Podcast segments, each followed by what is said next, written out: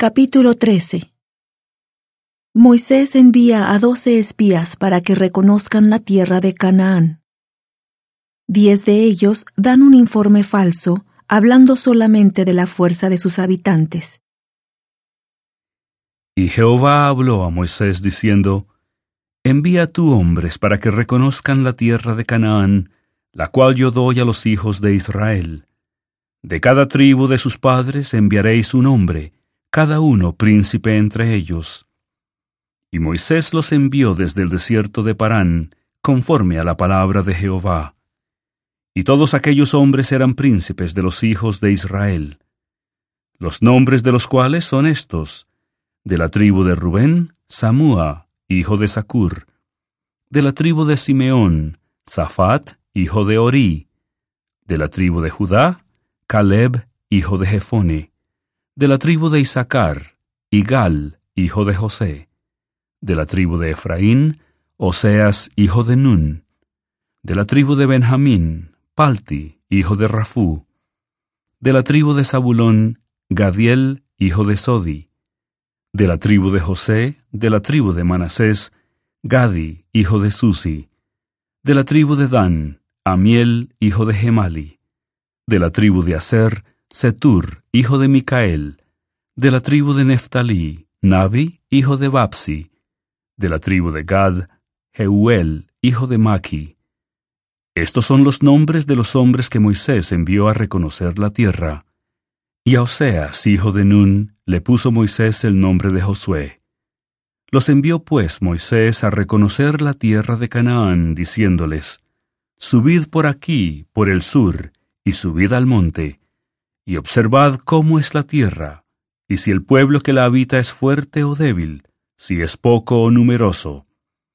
Cómo es la tierra habitada, si es buena o mala, y cómo son las ciudades habitadas, si son de tiendas o amuralladas, y cómo es la tierra, si es fértil o estéril, si en ella hay o no árboles.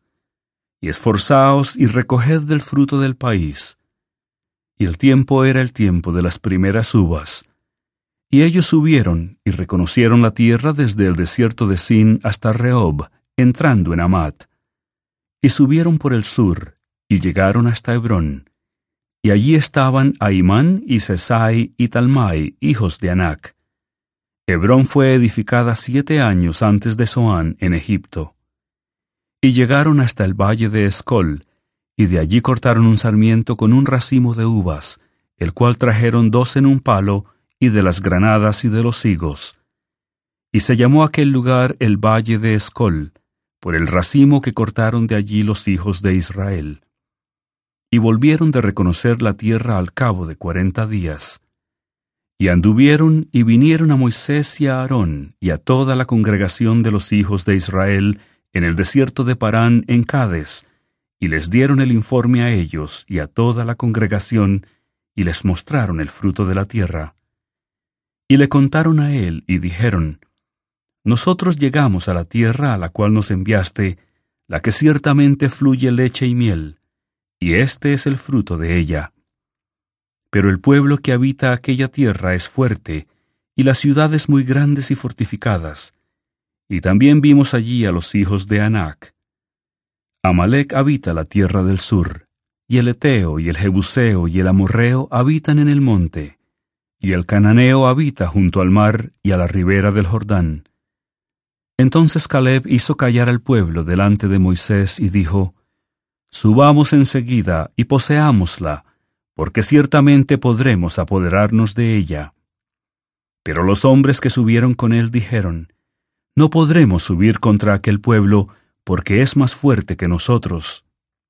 Y vituperaron entre los hijos de Israel la tierra que habían reconocido, diciendo, la tierra por donde pasamos para reconocerla es tierra que traga a sus moradores, y todo el pueblo que vimos en medio de ella son hombres de gran estatura. También vimos allí gigantes, hijos de Anac, raza de los gigantes, y éramos nosotros, a nuestro parecer, como langostas, y así les parecíamos a ellos.